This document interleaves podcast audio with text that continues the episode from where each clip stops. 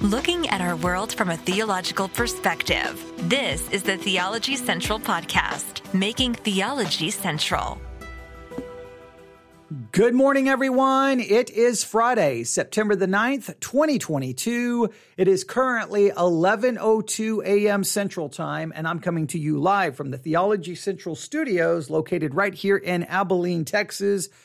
And from these studios, or the studio, should I say studios or should I say studio? Coming to you live from the Theology Central studio, because I mean, I guess anywhere in the house could be a studio. So is it multiple studios?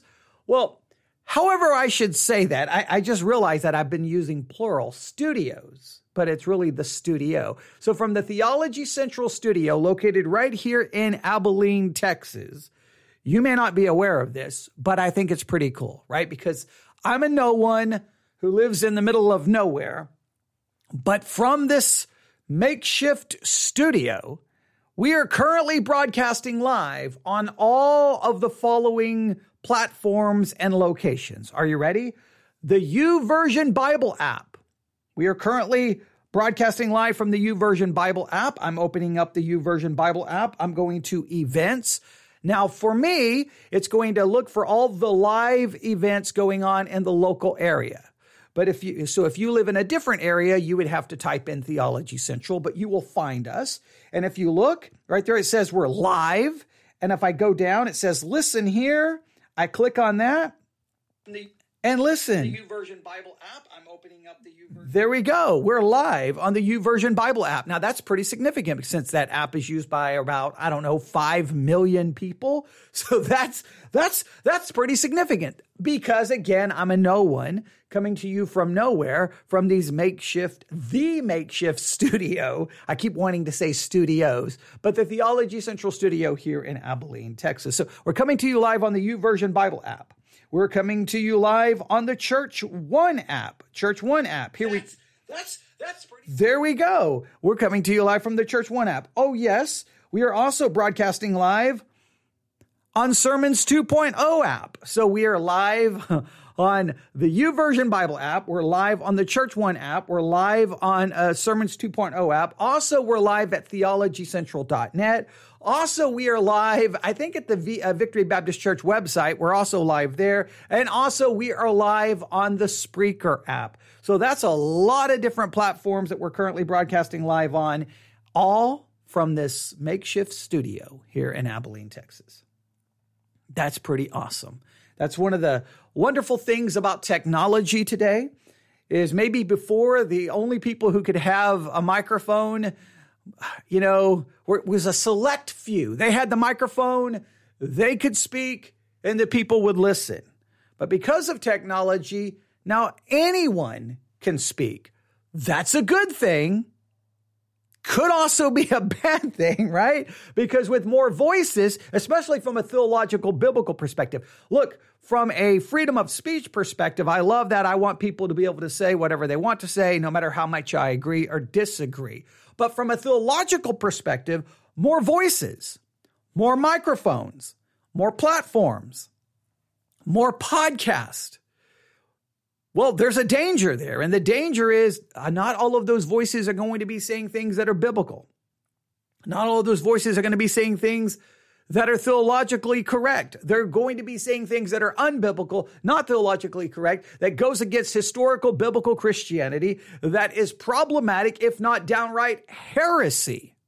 And that is just the reality of it. Now, I do not, and I've tried my very best, I don't want to become one of those ministries where all I do is turn on the microphone to criticize and critique and analyze what everyone else is doing. There's times you have to do that, right? There's times you have to turn on the microphone and go, what is this and what is going on here? Because we need to keep an eye. That's why we have a series called Eye on Christianity, or at least keep an eye on what's going on in the world of Christianity and we talk about what's being preached from the pulpit, what's happening on Christian podcasts. And we, we do that, but I don't want to spend all of my time doing that. So that's why we also have a podcast series called Bible Study Exercise, where the goal here is to get people to actually engage in meaningful, serious, in-depth Bible study. And then, of course, we have our sermons and all. I mean, I mean, about a thousand episodes a year. So we produce a lot of content But I don't want it to just become, you know, well, listen to everyone else and criticize everyone else. But there are times you have to do that because, again,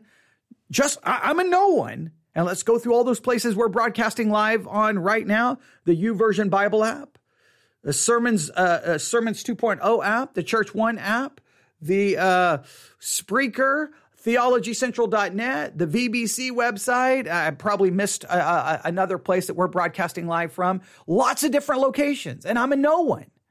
Well, people who are a someone, people who have money, people who have fame and notor- notoriety, people who have some level of Christian celebrity, well, they have opportunities to be live and to be heard on thousands upon hundreds of thousands of platforms.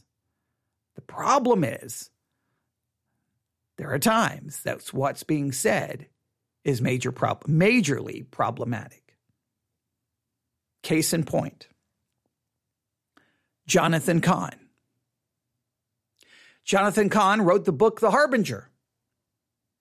I think he wrote the book The Harbinger Part 2. He wrote a number of books, okay? All about dealing with biblical prophecy. And look, it would be foolish for me to say that those books did not become extremely popular and that Jonathan Cahn does not have a lot of influence in the evangelical world. To deny that would just be foolish. To deny that would be irresponsible. He has a platform. He has a voice and that voice is influential within the Christian world. I would just argue that even though he has a voice, even though he has popularity, even though he has celebrity, even though he has position, even though he has platforms, even though he has a lot of things, I just believe his voice is unbiblical, his hermeneutic is horrific, and that everyone should be warned about Jonathan Cahn. Now, I know in some ways this warning seems a little bit dated. Now, I've talked about Jonathan Cahn many times in the past,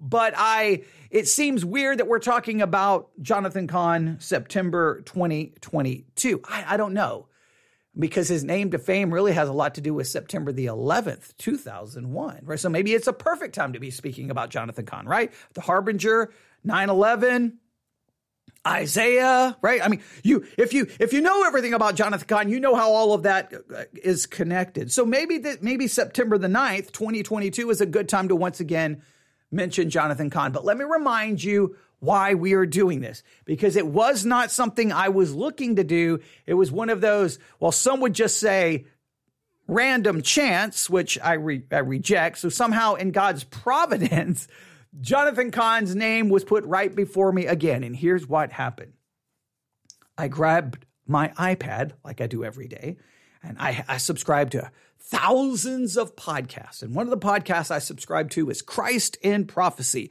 from Lamb and Lion Ministries.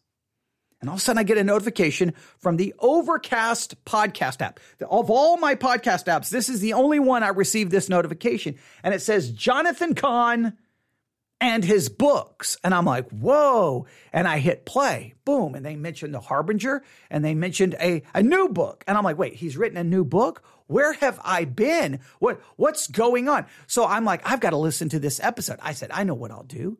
I'll grab the episode and we'll talk about it on a podcast episode. So I went looking for it.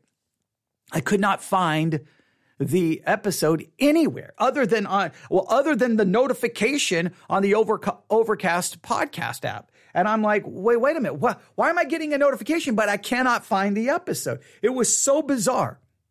So a little bit of research a little bit of research.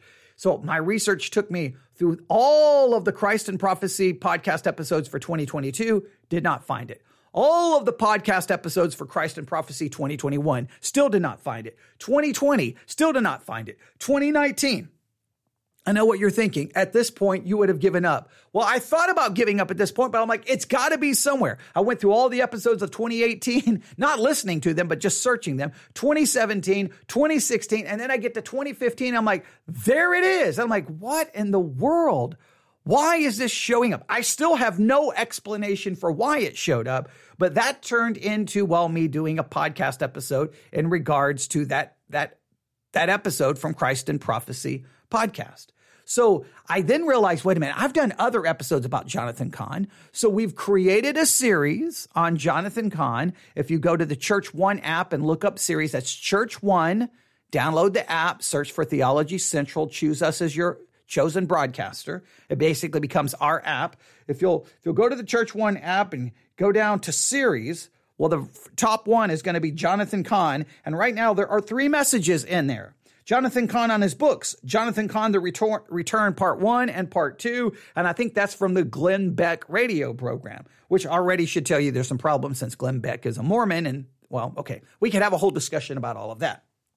So, so what I decided to do, since we've already kind of created a series, I would continue to do a little bit of work on Jonathan Cahn today. It, it, wasn't my first priority, but I thought I would continue. And it just fits perfectly because we're, we're broadcasting on so many different platforms. Speaking about Jonathan Cahn just fits with that opening illustration, right? I'm on all of these platforms and I'm a no one. Jonathan Cahn is on, on millions, uh, thousands of platforms, and he's a someone. But just because there's so much available, so many voices coming at you, you have to learn discernment to know what maybe what is true and what is false. So I just think because of Jonathan Cahn's influence, that we should continue to do a couple of episodes in regards to him. So here's what we're going to do.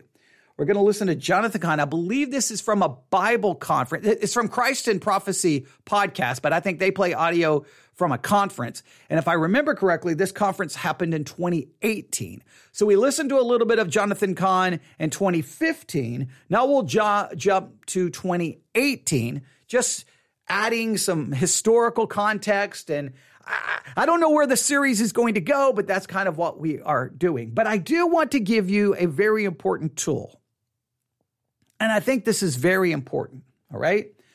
Um, I would I would challenge you to do this if you have a if you have the ability right now.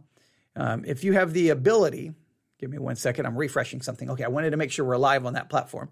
Um, if you uh, go to if you have a phone, tablet, computer, if you'll type in in the search bar in your web browser, listen, listennotes.com, listennotes.com and listennotes.com will provide you the best podcast search engine you could ever find. You name a subject, you just come up with a subject and you search for it, you'll find all the podcasts that are out there that deals with that subject. Everyone should be using listennotes.com. Whatever, you're just sitting there one day and there's a, t- a topic that's interesting to you, just go to listennotes.com, do a search for it. So let's just play along here. Let's type in Jonathan Cahn. Let's type in Jonathan Cahn. And what shows up? Well, immediately I start getting all kinds of episodes with Jonathan Cahn. And here's what's interesting. Most of these podcasts obviously come right to us from the evangelical world, and you can just look at them and guess what? It's very pro Jonathan Cahn, very much promoting him. Prom- Jonathan Cahn, Jonathan Cahn, Jonathan Cahn, Jonathan Cahn. So I'm going down here. There are literally 10, uh, who knows how many, I don't know how many total uh, podcast uh, episodes come up here, but there's at least 1,010, 1,010 results show up for searching for Jonathan Cahn on Listen Notes. That means there are probably a thousand podcasts dealing with him, which is all, all these are individual episodes. So that, that gives you plenty to listen to. But I was going through these lists and guess what I found? Almost all of these come from the evangelical world and it's very much pro Jonathan Cahn, pro Jonathan Cahn, pro Jonathan Cahn, pro Jonathan Cahn. The first negative that I get in regards to Jonathan Cahn, I'm looking here. The first one, because all of these are like, boom, pro Jonathan Cahn, pro Jonathan Cahn. The first one, where is it? Uh, it's it's down here. I've got to go pages down here. I'm on page four now. Page four. I, Jonathan Cahn was on Coast to Coast AM. I didn't even realize. I didn't. That's funny. Okay, uh, Jonathan Cahn. You see here, all of these pro, pro, pro. Not not any criticism coming to about him from the evangelical world. All of these are pro. Where is it? I finally get to one that is negative, but I, it's It's way far into this. I'm looking, I'm looking. Still nothing. Okay, it's got to be here somewhere. Still nothing. Where is it? I can't even find the negative one now. There is a ne- I'm up to page 8. I'm up to page 8. Still nothing. Where is it? There was a negative one. I know I saw it. I'm 9 pages in. These are all from the evangelical world, like Jonathan Cahn, Jonathan Cahn, Jonathan Cahn. Like he's the greatest thing in the history of the world. All none of these. The one I did find that was negative, I was just going to find it for you so that I could actually, you know, prove it. But the point is, I don't know how long I'm going to have to look through these because I'm up to page 10 now. Oh, here we go. Here we go. Jonathan Cahn. This is at the very bottom of page 10. Jonathan Cahn selling fear and sensationalistic claims. Now, guess what? That does not come to us from an orthodox, from a, that does not come to us from an evangelical, you know, even a reformed uh, podcast. No, this comes to us from a Greek Orthodox podcast. so we have to look to the Greek Orthodox Church to say, hey, this whole Jonathan Cahn and his books, he's selling fear and sensationalistic claims. That right there tells you something. See, that's why sometimes you have to turn on the microphone and go, "Hey guys, there's there's a problem here." And it's not to be condescending or judgmental. It's to just say, look, and and I've had other Christians tell me that they've had Christian friends who were greatly influenced by the book, and I've I've just witnessed it over the book, The Harbinger. I don't know about how many of the other books have been as influential, but Christians buy it. And it just seems within the evangelical world, they just eat this stuff up. No matter how fear based, sensational the claims are, how unbiblical and how questionable the hermeneutic. There, there's a market for this in the evangelical world. And we could ask ourselves why. We could go lots of, of different discussions, uh, directions with that discussion, and maybe we will at some point. But I don't want to, I've already spent 17 minutes just trying to get to all of this. But I just wanted you to see that. Uh, well, first, I want you to know about Listen Notes so that you can search for yourself whenever there's any topic you want to see what's going on in the podcast world, what the podcast world is saying about it. But this just shows you his influence and how much he's being promoted. So we're going to go to 2018, hear what uh, Christ and Prophecy from and Lion Ministries, what they had to say in regards to Jonathan Cahn and what he supposedly said at a Bible conference in 2018. Here we go. Jonathan Cahn has emerged recently as one of God's most powerful prophetic voices calling this nation to repentance and warning us of judgment and destruction if we refuse to repent. At our 2018 Bible conference, he spoke about a fascinating biblical blueprint that is unfolding in our nation today. Stay tuned. Lamb and Lion Ministries presents. Please now, obviously, very, very pro, very pro Jonathan Cahn, very pro, right? Anointed, and he's found this e- e- interesting biblical blueprint for America that is emerging. And this was back in 2018. So let's see what we find out here. Here we go.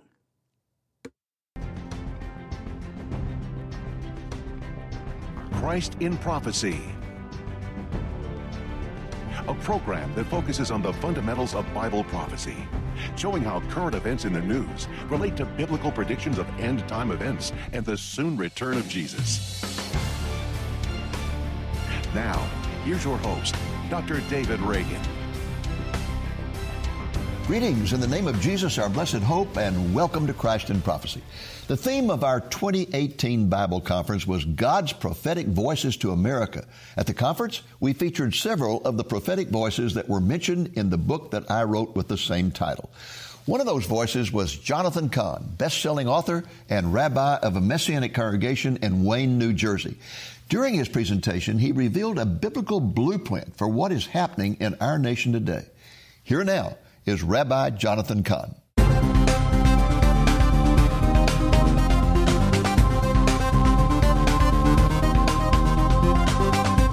Shalom.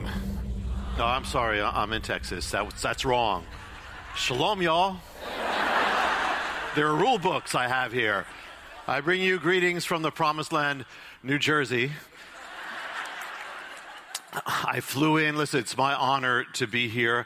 Um, I'm flying out after this, but I'll I'll meet you afterwards. But I wanted to do that, of course, to minister, but to also honor Dave Reagan, who has been serving the Lord and the purposes of God for so many years, in season, out of season, a faithful servant of God. And it's, so it's my honor to be here. It is written, the sons of Issachar knew the times and they knew what Israel should do. Elijah knew the times in which he lived, thus he knew what he was to do. Paul. I'll stop right there. Just, I, I always find it interesting because because I, you know, I try to pay attention to what's going on in the world of Christianity.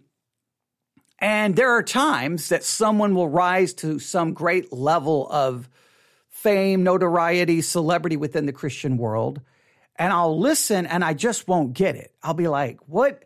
Why is this person like the new flavor of the month? Why is everyone just falling over themselves about it? Like, I don't get it. Like, sometimes I just don't understand. But you listen to Jonathan Cahn speak. I mean, he is engaging. There's something about his style, there's something about his speaking that you are, that you can at least understand from a purely human fleshly standpoint Okay, I can see why he can attract a crowd. I can see why people would listen. I can see why pay, people would pay money to get into a conference to hear. Now, I, I am not going to go through my whole spill about the ever. This is what I get tired of. I'm tired of Christians complaining about Christian this Christian celebrity culture, yet turn around and and support the very thing that promotes that culture. When people pay money to walk into a church or a building simply to hear people preach the word of God. You, you are a part of the problem, not the solution. If you're tired of Christian celebrity culture, then stop having people pay money to get into a building to hear someone preach the word of God because the preaching of the word of God should be free. You shouldn't be paying money to get in. And you know what you're paying money to get into? I don't think you're paying money to hear the preaching of God's word. You're paying money to see your favorite Christian celebrity. That that's but that's so. I don't know if they were charging for this particular conference, but in my experience, most of Christian conferences do charge money so that you can hear someone preach to you. You, if, if Christians, I wish, I don't know how Christians don't go, wait a minute, something's wrong here. Yeah, something's terribly wrong. But here we go. Let's see what he had to say in 2018. Paul knew the times in which he lived, and thus he fulfilled his calling. It is crucial that the body of Messiah know the times in which it exists, that it might know, that we might know what we are to do in God. It's crucial. These are critical times. These are pivotal times. These are prophetic times. Even in this last year, prophetic events. The ground is shifting beneath our feet. We're witnessing the greatest, most massive cultural, moral, spiritual, civilizational transformation in history people are saying, What is going on? as if it's out of control. But once again, I just have to be fair uh, because I feel like I've heard the same thing since I became a Christian in the 1980s as a teenager. The, everything's going crazy. That things are changing. The world's falling. Like every, every time, you know, you know, and and, tw- and, and in the 80s, you know, we were going to be nuked by Russia, and and and you know, this is it, and this is biblical prophecy in the war. And then in, in the early 1990s, when Saddam Hussein invaded Kuwait, that's it. This is the, the restoration of Babylon, and and uh, all, and then Obama was, you know, we were all going to be marked uh, with the mark of the beast because of his healthcare plan and end up in FEMA camps. I mean, every time I turn around within the biblical prophetic world, it's always like, this is it. Everything is changing, but pay attention. And it, it's like, you know, scare everyone to death that this is it, you know, and everyone says, yes, this is it. And then, you know, 10 years later, 15 years later, 20 years later, 30 years later, 40 years later. I mean, here's the one thing you can always say.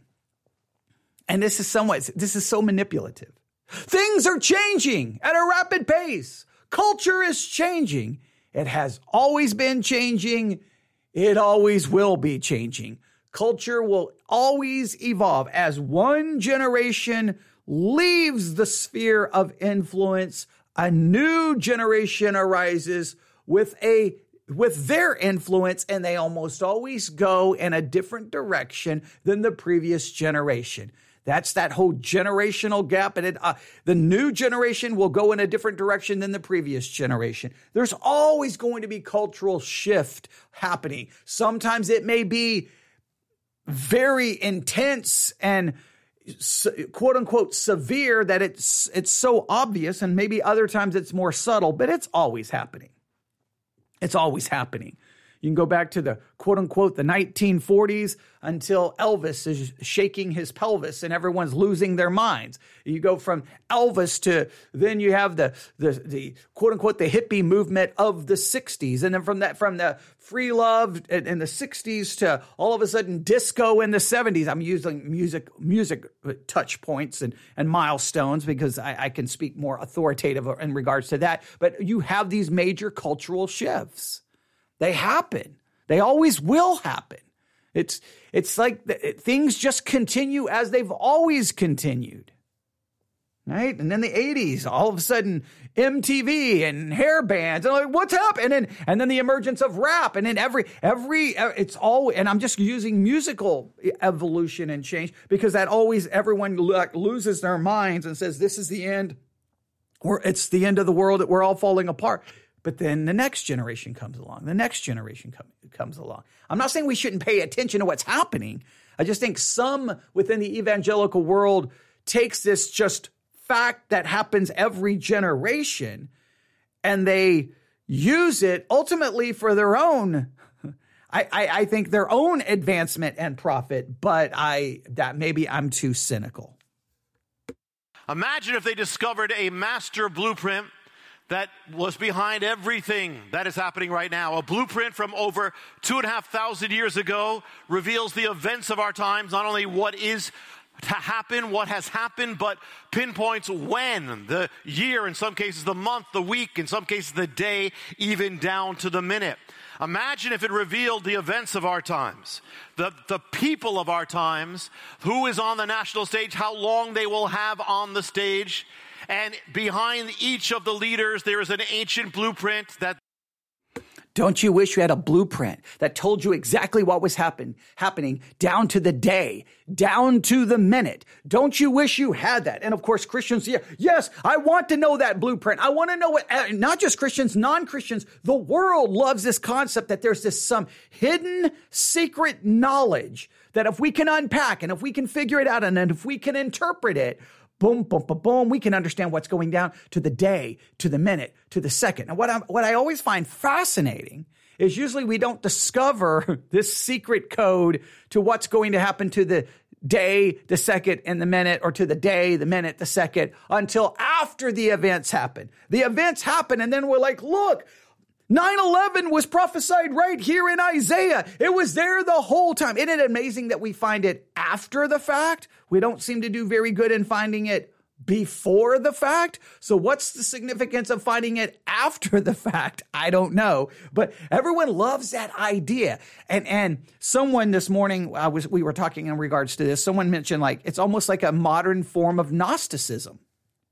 Secret knowledge. Everybody wants that secret knowledge, that secret knowledge. Now, the problem is what Christians point to to find a secret knowledge is that we have to unlock the code in the Bible. We have to unlock some unique interpretive method to find the code. And well, that's where they begin to destroy the text begin to not rightly divide the text and abandon all basic logic when it comes to biblical hermeneutics. And that's where I get frustrated. But who knows?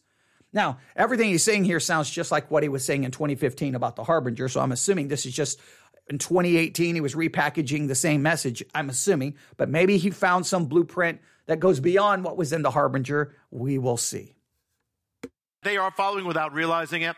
What if it revealed the outcome of the future. What if we were replaying this? What if God is warning? If we could open up the blueprint, what would it tell us? What keys would it give? What warning would it give to us?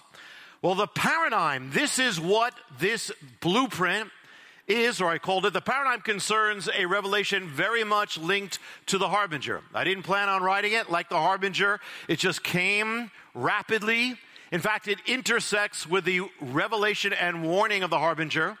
The harbinger, for those who don't know, reveals the prophetic signs from ancient times that are warning America, appeared in the last days of ancient Israel, are now reappearing around us. It is still moving forward.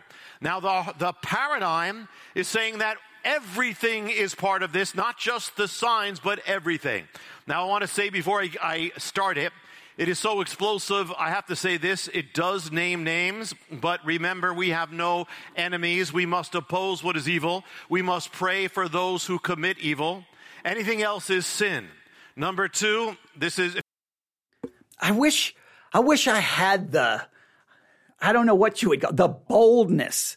I wish I had the boldness to be able to turn on the microphone and go, what I'm about to give you today is so explosive. I wish I could just turn on the microphone and have a little bit of self promotion. I wish I could pull that off. Right? Maybe my podcast would even be more successful. I mean, we've, we've done pretty good, but I mean, if I could just turn on the microphone, what you're about to hear is going to change your life. What you're about to hear is so explosive. And if I could, maybe, maybe that's the problem. I, I don't know, but I just find it interesting just how grandiose the, the self promotion is here because he's the one who found it.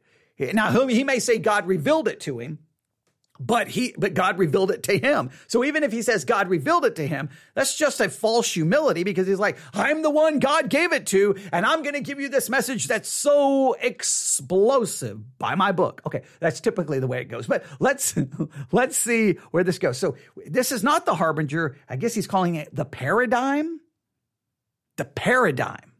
Now, I haven't followed, look, I, I, my whole uh, interaction with Jonathan Cahn is I opened up the Harbinger and was like, what is this garbage? Okay, well, clearly no one's going to care about this because this is insane and moved on with my life. And the next thing I'm like, wait, wait, what happened? Everyone thinks it's the greatest book in the world. So I addressed it here or there, but I really thought, I, move on. But I, so I missed the paradigm. So I, I, I know the, the, the, the Harbinger. I missed the paradigm. So maybe I'm getting ready to hear something that I missed in 2018, the paradigm. What I, I'm assuming that's what he's calling this. So let's see. Here we go. If you came here for political correctness, you came to the wrong seminar. but we have to be eternally correct so we can hear from God. What I'm going to share here in this begins with the ancient nation of Israel, a nation that had known God, drove God out of its public square, called what was evil good and what was good evil, promoted immorality, promoted sexual immorality, embraced false gods and idols, chief among them the god called Baal, or we know him as Baal. He was the God that promised them prosperity and, and, the, and to prosper the works of their hands, but his worship involved priests and priestesses engaged in sexual immorality. Sex was taken out of the bonds of marriage and put on public display. Marriage was degraded in the wake of a sexual revolution. Popular culture became sexualized. Some of Baal's priests were called the Kadashim. They were male prostitutes. His worship involved the confusion of gender. Baal had his altars. He required a price to be paid for prosperity. They were to offer up his ch- their children on his altars. They would approach the brazen altar, place their child in the metal arms of their God, then release their child to the flames. And the Bible records because of that, God would bring judgment. Just so that you know, there is some scholarly debate on exactly when it says offered their child by fire. There, there's some scholarly debate exactly what was happening there. We may have to do a podcast episode about that because um, preachers love the image of, of it one way, but there's some scholars that have biblical scholars who are like, uh, see exactly how did this work right? So i'm not saying it's not horrific. It may be absolutely as horrible as everyone thinks that it is. I just want you to know that there may be some those who have questioned it. Maybe they're wrong in questioning it and maybe we, we need to pursue that. It's just whenever you deal with these issues you've got to at least let people know that there may be a counter point to it maybe and we will see. I just i just have to throw that out there because we've talked about it. I know i've talked about it before but okay so ancient Israel was bad. They did bad things. Let me, uh, I will just say this all nations, are bad and have done bad things. Right? Can you find like can you find me a nation who hasn't been bad and done bad things? You know why? All nations are bad and have done bad things because nations are made up of people. And you know what people are? They are sinners. You know how they are sinners? Not because they've sinned, because they are sinners by nature. And you know what natural sinners do? They sin because it is natural. And guess what? That sin shows up in cities and states and nations. And guess where else it shows up? Inside the church. So I, I just, he can, he can point out all these specific things and try to connect them to America. You could connect them to any nation because all of these problems in Israel were the problems in every nation to some extent. We're all the same when it comes to our depravity and how that depravity manifests itself. That was the metamorphosis that overtook this ancient nation. Well, there is one other nation that was also founded at its, at its inception on the word and will of God, and that nation was America. America was founded after the pattern of ancient Israel. All right, now we can get to this whole discussion about America being founded on the word and the will of God. On one hand, every nation founded, you could say, is founded under the will of God because all things work according to his good will and pleasure, right? I mean, I mean, we have to at least acknowledge that, right? I mean, if God is sovereign and if all things happen according to his decree, according to, to providence, according, and that he's working all things to his good pleasure and will, then every nation was founded according to the will of God, right?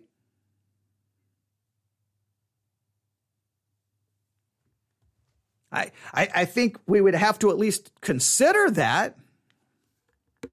But America, like ancient Israel, is also undergoing the same metamorphosis, turning against the God of its foundation. Likewise, we have been driving God out of the public square, calling what was evil good and what is good evil. We have promoted sexual immorality all over the world. We have embraced our own idols. We would never speak it as this, but we also have followed the spirit of Baal serving the God of increase, gain, prosperity, and as with Israel, that brings about then a sexual revolution. Marriage, we have taken it out of the marital bed and put it on display. And we have also called sexual immorality something treated as if it was holy. And as with Israel, we have also embraced a confusion of gender. And as with Israel's worship of Baal, there has come an offering of children. We will never call it that, but Israel offered up thousands. We have offered up millions of our unborn through a different fire. But in the fall of ancient Israel, there came a period where it accelerated, where pagan immorality became the ruling morality of the land. It was endorsed now from the palace. The nation experienced a culture war. In America, we have also seen an acceleration in this apostasy and where an anti biblical morality has become the ruling morality. And for the first time, it's been championed from the highest places in our culture. In the paradigm, the culture war is inaugurated with the rise of a king named Achav. We know him as Ahab. He's divided, he's compromised, he knows of God, but he wars against him. He's the first king in Israel's history to champion the worship of Baal, meaning child sacrifice and sexual immorality and the overturning of biblical values. So too in America. We had a culture war. It was coined with a rise of a man that we know as Bill Clinton. Bill Clinton is not about what, not about the man, not about what he knows or no, or does not. But Bill Clinton will follow the paradigm of Ahab. He will be a man divided, brought up in the Bible Belt, yet warring against the, the, the morals of God. He's compromised. Ahab was the first king to champion the, the offering up of children. Bill Clinton was the first president to champion the offering up of children in abortion. He became the first president. His link, his, his time in office was linked to sexual immorality. He, as Ahab sought to redefine biblical values, Bill Clinton would make a statement saying, We are redefining the unchanging values that have guided us from the beginning. In a chapter in the book called The Days of the King, the question asks, how long was Bill Clinton on the national stage? When did his rise to power begin? Began when he became governor of Arkansas. That was the January 1979. It ended with the end of his presidency, January 2001. How many years of Bill Clinton? 22 years of Bill Clinton. In 1 Kings, it is written, Ahab, son of Omri, reigned in Samaria for a period of 22 years.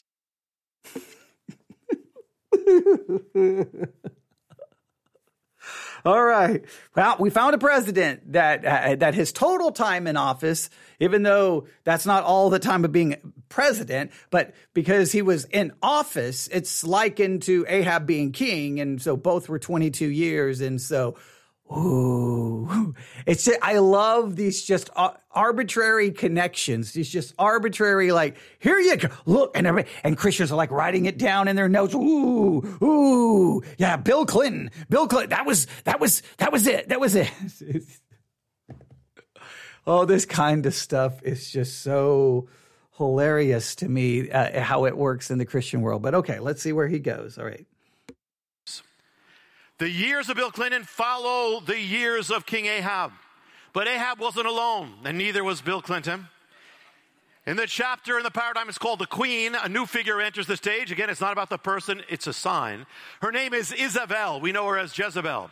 She grows up in a cosmopolitan culture, liberal values. She's the daughter of the priest of the goddess Astarte. She worships female power.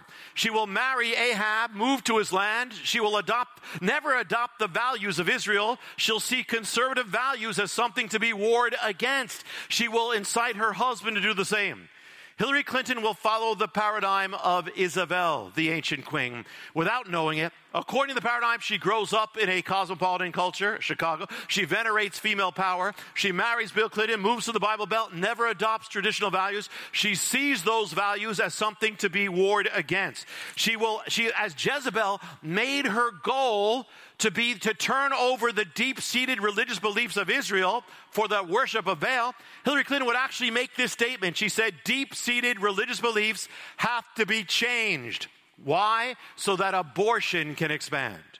As Jezebel became the chief advocate of child sacrifice, Hillary Clinton has become the chief advocate of abortion in America. In fact, it's not opinion. Planned Parenthood voted her the abortion champion, not of the year, not of the decade, of the century.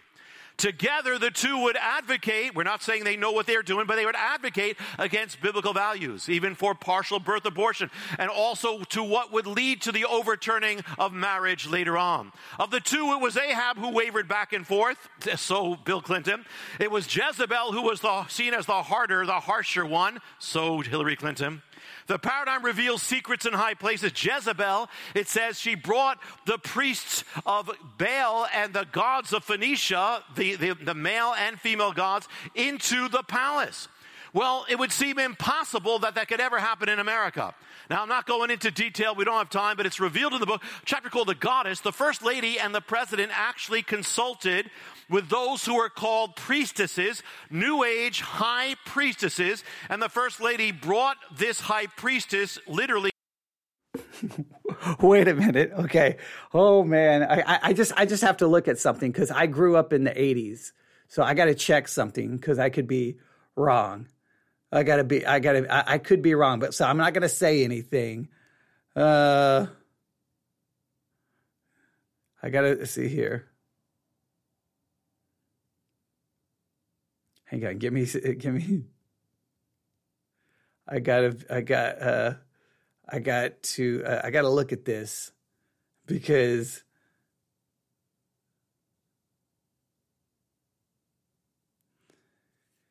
Okay, this is 2017. Ronald Reagan actually used this San Francisco astrologist to make presidential decisions. Ronald Reagan consulted astrologist astrology to make presidential decisions.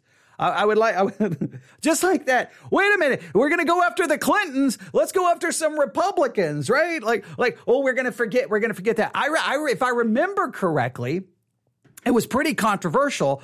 The Christian singer, he kind of his his stardom kind of crashed because he spoke out very harshly against the Christian music industry. Steve Camp, who I think now has become far more political, but Steve Camp had an album I believe called Justice And I believe on that album, he had a song referencing the Reagans consulting of astrology and condemned it. Jonathan Cahn is only going to look at the Clintons. Somehow the paradigm revealed the Clintons. Now, of course, he doesn't, he doesn't, he didn't, nobody caught on to this until after the Clintons. And then we go back to the Bible and then read these things back into the Bible and try to find, oh, there's similarities. There's similarities. One's a man, one's a woman. One's this and, and oh, look, look, look, look, 22 years. It just, how, how is this Bible study? How is this? This is just looking at things and trying to read them back into the text so that we can say the text revealed them. No, we place them in the Bible. I don't know. This is not studying the text. This is not biblical preaching. This is not biblical teaching. This is just insanity. But this is what Christians love this kind of stuff. They eat this kind of stuff up. I don't know why. But okay, let's continue. I just I just think it's funny he's going to go after them and supposedly who they consulted, but I guess Ronald Reagan and them consulting astrologists, uh, you know, oh, Republicans, when Republicans do it it was probably godly. And and, you're going to talk about the the morality of Clinton? I don't know. Do we speak of the morality of Donald Trump? I, I don't I don't know. I don't, I don't know. I, I, what do I know? Into the White House.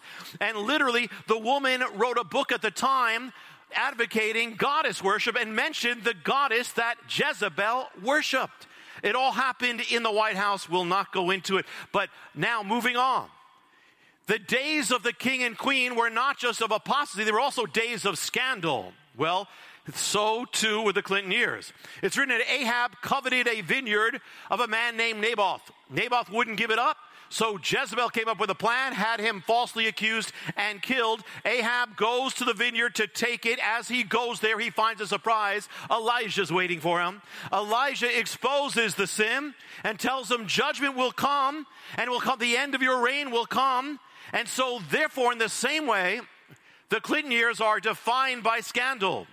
There'll be a scandal that will break out, several, but the one that will mark his presidency forever, will lead to his impeachment, was a scandal also of coveting, taking what was not his, breaking the Ten Commandments, the Lewinsky scandal.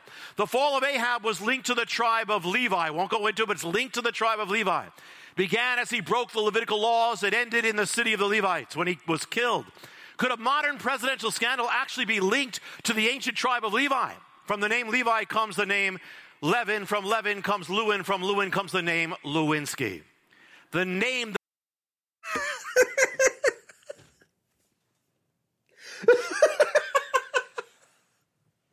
oh my.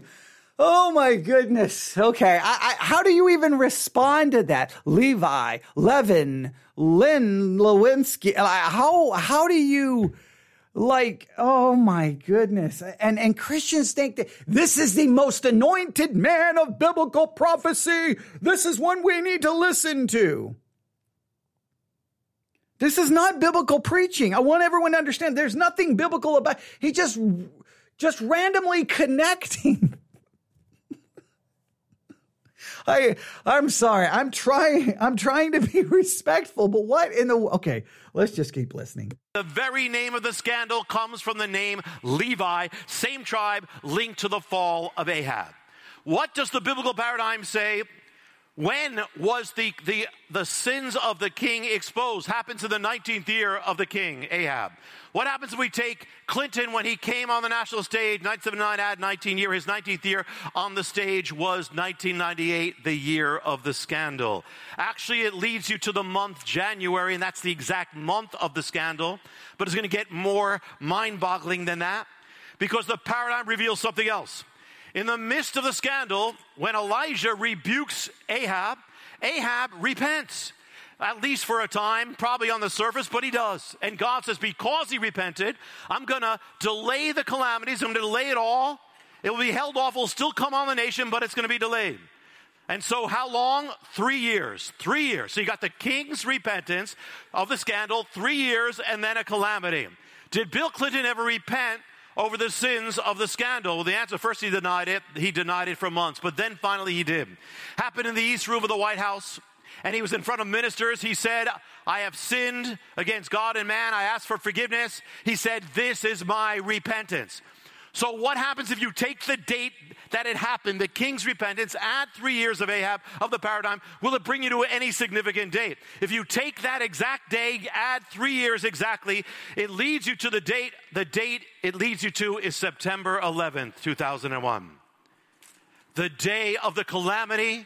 If you take the king's repentance, Clinton happened in the morning, takes you to the morning of 9 11. It happened, the event began at 8.30. The 9-11, the hour that it begins, 8.30, within 15 minutes it begins. The, the, the president repents from 9 in between 9 and 10 o'clock, peak of 9-11. And could the, could the event in the White House actually, could it actually contain 9-11? Well, the event ends at 10.30 in the morning.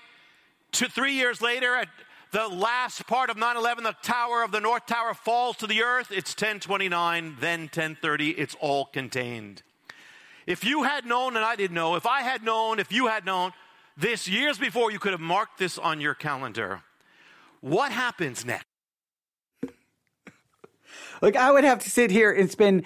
Uh, this is the problem with this stuff. You got to sit there and try to. So he, he say the reign of Ahab was 22 years. So he, uh, you like you have to expand it. Okay, it's not the presidency. It's when he became governor and you have to try to run all of these numbers. The problem with trying to cr- critique all of this, if you you got to just try to go run all of this and go, does everything work? Does everything work? And typically something somewhere isn't, doesn't work near the way he, he says it does.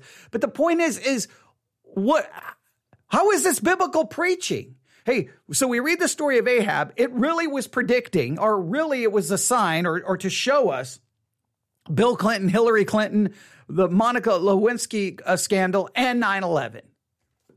But no one could see any of it beforehand. You, you, know why we could not see it beforehand? Because it's not there. But now, after the fact, you're like, here's the facts. Okay, here's, I need 22 years. I need this. I need this. I need this. I need this. Okay, how can I make it work?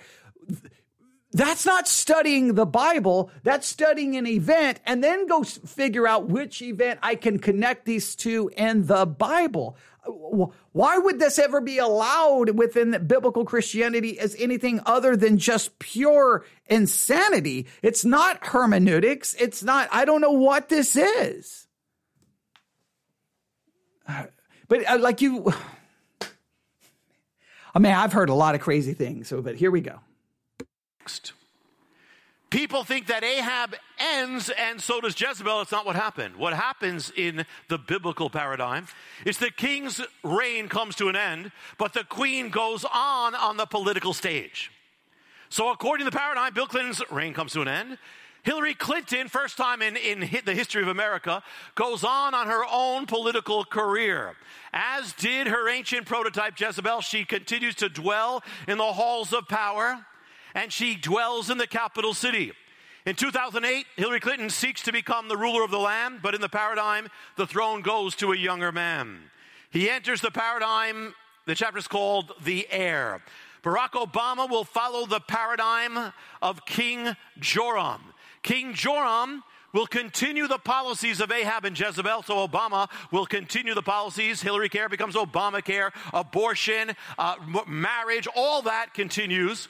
But in that time, the reign of Joram is characterized by a hostility to the ways of God and the people of God. So in the years of Obama, America markedly turned away from God, and there was a distinct hostility from the highest places against religious conservatives.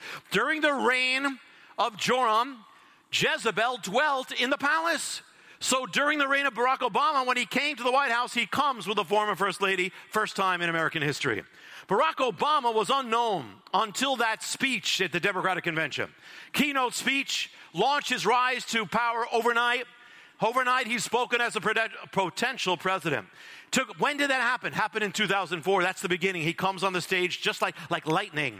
When did Obama, his time on the national stage end? It, his last year as president was 2016. 2004 to 2016 is 12 years, 12 years of Barack Obama. Of his ancient prototype, Second Kings, King Joram reigned in Samaria for a period of 12 years. Now, the paradigm actually will reveal also, we'll speak of a figure who will be the prototype of bin Laden. An enemy rises up, an arch enemy in the times of Ahab. And I won't go through it, but it actually give, it will give you the, the way he will be assassinated. It will give what he will do. It will, it will the assassination, it, it will ordain it happens in the bedroom, and it will give the year. But we don't have time for that. I want to move to the next part. When does the paradigm, well, actually, what the paradigm reveals them of ancient Israel what about America is, a, is here we are now. It's going to come up to right where we are. In ancient Israel, the nation comes to a crossroads. If the house of Ahab continues in power, it would have sealed the nation's apostasy. All religious liberty would have been stamped out. The word of God would have been eliminated. The people of God would have been persecuted. So in America, we reached a similar crossroads. If the reign of anti biblical leaders or leaders who had anti biblical agendas continued, would have sealed America's apostasy would have sealed the Supreme Court for a generation, would have ended religious liberty. This was the campaign where Hillary Clinton actually proclaimed. See, so Trump saved us, but then Trump lost and Biden came in.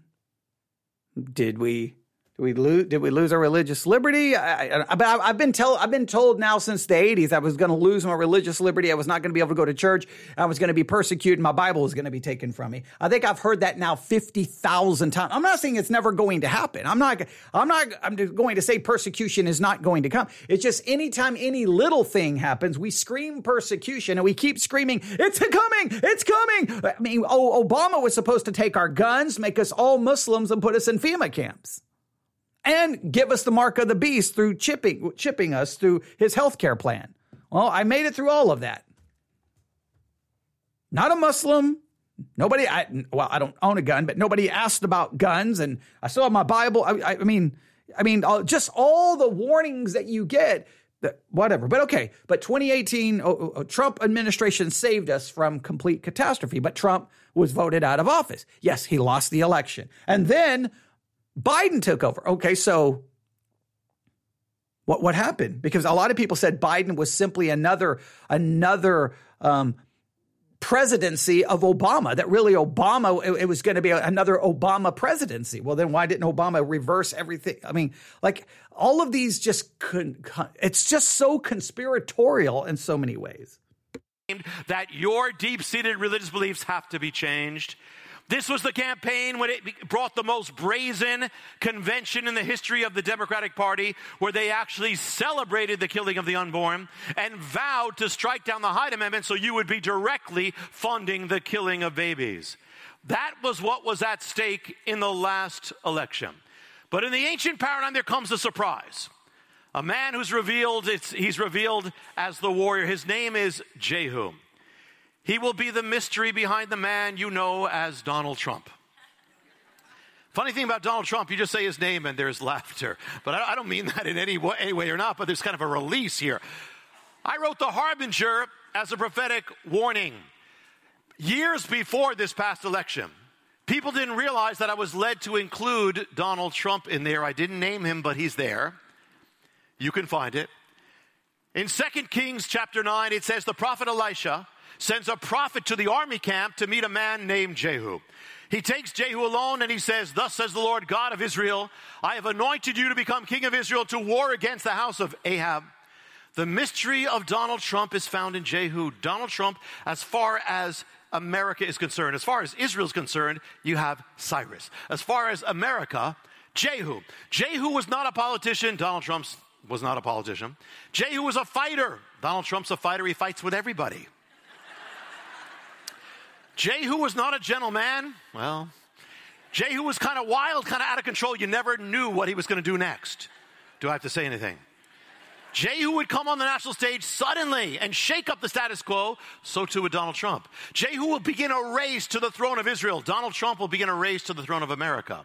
Jehu had not lived a godly life, neither had Donald Trump. But now this warrior is used to spite himself for God's purposes in this moment. Jehu mounts up his chariot, heads to the royal city. On the way, the watchman sees him coming, and he says, The driving is like that of Jehu, for he driveth furiously. Donald Trump, you want to describe his race? Well, the word in Hebrew is not just furious, the word in Hebrew is also crazy. He will drive, the driving of the race, the race to the throne is crazy. In fact, some of your Bibles say he driveth like a madman. Well, that was the race. Yet Jehu gets there. In his rise to the throne, listen, Jehu, the warrior, will come head to head against the former first lady. But there will come a showdown at the end. The paradigm says, well, there, therefore, you have Donald Trump, you have Hillary Clinton, you got the warrior, you got this fighter, and then you got the former first lady head to head. Now, if you remember, all the polls were saying Hillary Clinton was going to trounce Donald Trump. But the ancient paradigm said something else. It says, when the warrior comes against the former first lady, it will be the warrior who will emerge triumphant. Now, Jehu was also a judgment on King Joram's rule. There is a covenant goes back 4,000 years. You know it because you love God here and you love prophecy. Whatever you do to the Jewish people shall be done to you. A year before the American election, there was an election in Israel. Benjamin Netanyahu was running for reelection. Obama intervened, if you remember. He sought to stop Netanyahu from being elected, try to overturn his, his stand, everything but he didn't he didn't he didn't he was not successful. Netanyahu kind of like this last election it was a surprise he won. And all it's funny because all the liberal media was was celebrating that netanyahu was over. And then all of a sudden it all went cnn went blank black nothing. There was no reporting. Finally netanyahu said listen they're not going to report it. I'll report it. I just won.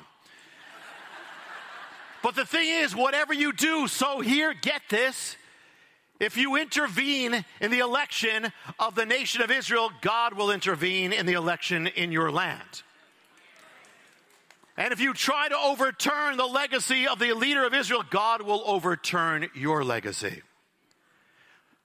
When the warrior defeats the former first lady, it happens in the nation's, they both are in the nation's chief northeastern city. So too Donald Trump and, and Hillary Clinton, same city there. How long was Hillary Clinton in power. How long was she on the national stage? 22 years with her husband, First Lady of Arkansas, then of America. After that, 12 years in government. She steps down for two years, comes back for two years to go forward to try to become president. So you put it together 22 years with her husband, 14 years on her own political career. How long was Jezebel on the national stage? 22 years with her husband, on her own, 14 years. The warrior then turns his attention to the capital city, where he's got to go to become ruler of the land. So Donald Trump turns his attention to Washington. Jehu heads to the capital city with one agenda. What was that agenda? To drain the swamp. Literally. I mean, if you look violently. Donald Trump heads there with the same agenda. On the way to the throne, Jehu meets a man named Jehonadab. Now, Jehonadab was a mystery guy. He- this is just insane that this is a Bible prophecy conference. He's not preaching anything in the scripture. He's just trying to read. He's just trying to, here's things that happen. I'm going to force them into the text. He's not expounding the text, exegeting the text, teaching the text. And even some of these numbers, he's like, well, well, I mean, Hillary, there was a two year span here, but I got to put this together and did this. okay, now the numbers match. And again, he's just dogmatically asserting the numbers match because you know so many times when you get to the biblical numbers, you're like, well, wait a minute, how many years? Are we sure that that's how many years? Sometimes it's dogmatic, sometimes it's not. But there, he's not. Just remember, he's not proving any of these things. He's just throw, throwing them out, throwing them out. Throwing. We're not looking up any scripture, nothing. He's just making assertions, and all of these assertions were discovered after the fact, not before the fact. He's identified, though, in virtually every Bible commentary as a representative of the, the people of the land, the religious conservatives of the land. Amazingly, he meets with them. Donald Trump, on his way to, to the Capitol, meets with religious conservatives. What, is, what does Jehu do? Jehu basically says, Listen, I'm with you. Are you with me? What did Donald Trump do? What did he say to Christians? He said, I'm with you. I'm, I'm, I'm for life. I'm for religious liberty. I'm for this. I'm for these values. Will you be with me? Jehonadab says yes, and he gets in the, the chariot with Jehu, and the two of them ride to the capital city. Well, so too, most religious conservatives said yes because they knew the alternative. And in the same way, actually, Donald Trump actually made a partnership with a literal man, Mike Pence, who's a born again Christian and who's very much like John, was a man like John. John abstained from any appearance of evil, all that. And the two of them head to the capital city. If Donald Trump was not supported by Christians or by many of them, he would not be president. When did all these things take place? They all happened. The queen was defeated. Jehu took the throne all in the 12th year of Joram. Well, if you take that, you take the beginning of Joram, you take his rise to power in 2004, that takes you to 2016. That's exactly when it happened. Now, when Jehu gets to the capital city, he sets out first thing to dismantle the cult of Baal, the killing of children, that, and to take down the temple of Baal that Ahab had built in the capital. Jehu destroys the temple of Baal. He dismantles the, the cult of Baal. He cuts off government support, no more support for the killing of children. What did Donald Trump do? Despite, it doesn't matter who the person is. What did Donald Trump do? First thing he did was issue executive orders to overturn the pro abortion orders of his predecessor. There you have. I, I don't even know what I don't at the end there, I just let it play because I don't know what else to say.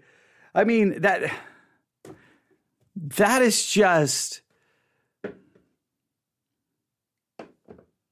what do you call that? Do you call it preaching? Do you call uh, what do you call that? Allegorizing? What do you call that? Like, I, what? What? So his point is, see, the Bible gave us all of it. The Bible gave us all. No, the, the Bible obviously didn't give us all of it because we would have been able to see all of that, but we didn't see all of that to supposedly after all of that. Now, supposedly in the Harbinger, he predicted Trump, supposedly. I'd have to go find, I'm not going to go look it up and try to f- figure it out, but he doesn't give any, he, he mentions numbers and dates without, without any attempt to even try to, um, be to support or prove anything. It's it's really crazy. I, I don't even know what to say, other than that's the man who has influenced so many Christians. And I and I think I, I don't I don't know what other conclusion to come to. I, I don't think Christians really want to engage in meaningful Bible study and learn how to actually study the text and exegete the text. They like sensationalism crowd was eating that up. You almost heard them break out into applause a couple of times. And you could hear some oh, gasp when he said, you know, how many years? Oh, I can't believe. You know, they were just eating it up, every word. You can see why. Because Jonathan Cahn preaches in a very convincing, authoritative way. He's engaging. I, I don't know what to say. I don't know what to say. Uh, wow, that's crazy. You can, I, well, you can probably find that. Well, you can find that episode there from of Christ in Prophecy, the podcast. Go to listen notes. Just type in Jonathan Cahn. Look up for uh, look. You're going to find uh, over a thousand uh, entries, but you can look for anyone that say any of them that say Christ in Prophecy because it looks like Christ in Prophecy, Lamb and Lion Ministries, have featured Jonathan Cahn numerous times. Jonathan Cahn's been on all kinds of Christian uh. I did, when I was going through some, I'm like, wait, Jonathan Cahn was on that program. Wait, that person promoted Jonathan Cahn. What is the world? I look for me. I never took it seriously. Obviously, I was wrong. Obviously, I should have just been like, nope, we're going to talk about Jonathan Cahn every day for the next 15 years. No, I'm glad I didn't because we have other things to do. But there you have it. We'll probably review a couple of more here or there. Um, yeah, I don't know what to say. You can give me your thoughts on. I don't. You can you can give me your definition of what you think that is. Uh, because I don't know what that is, but you can give me your definition. Uh, newsif at yahoo.com, newsif at yahoo.com. All right, thanks for listening. We'll be back at some point today or this evening. God bless.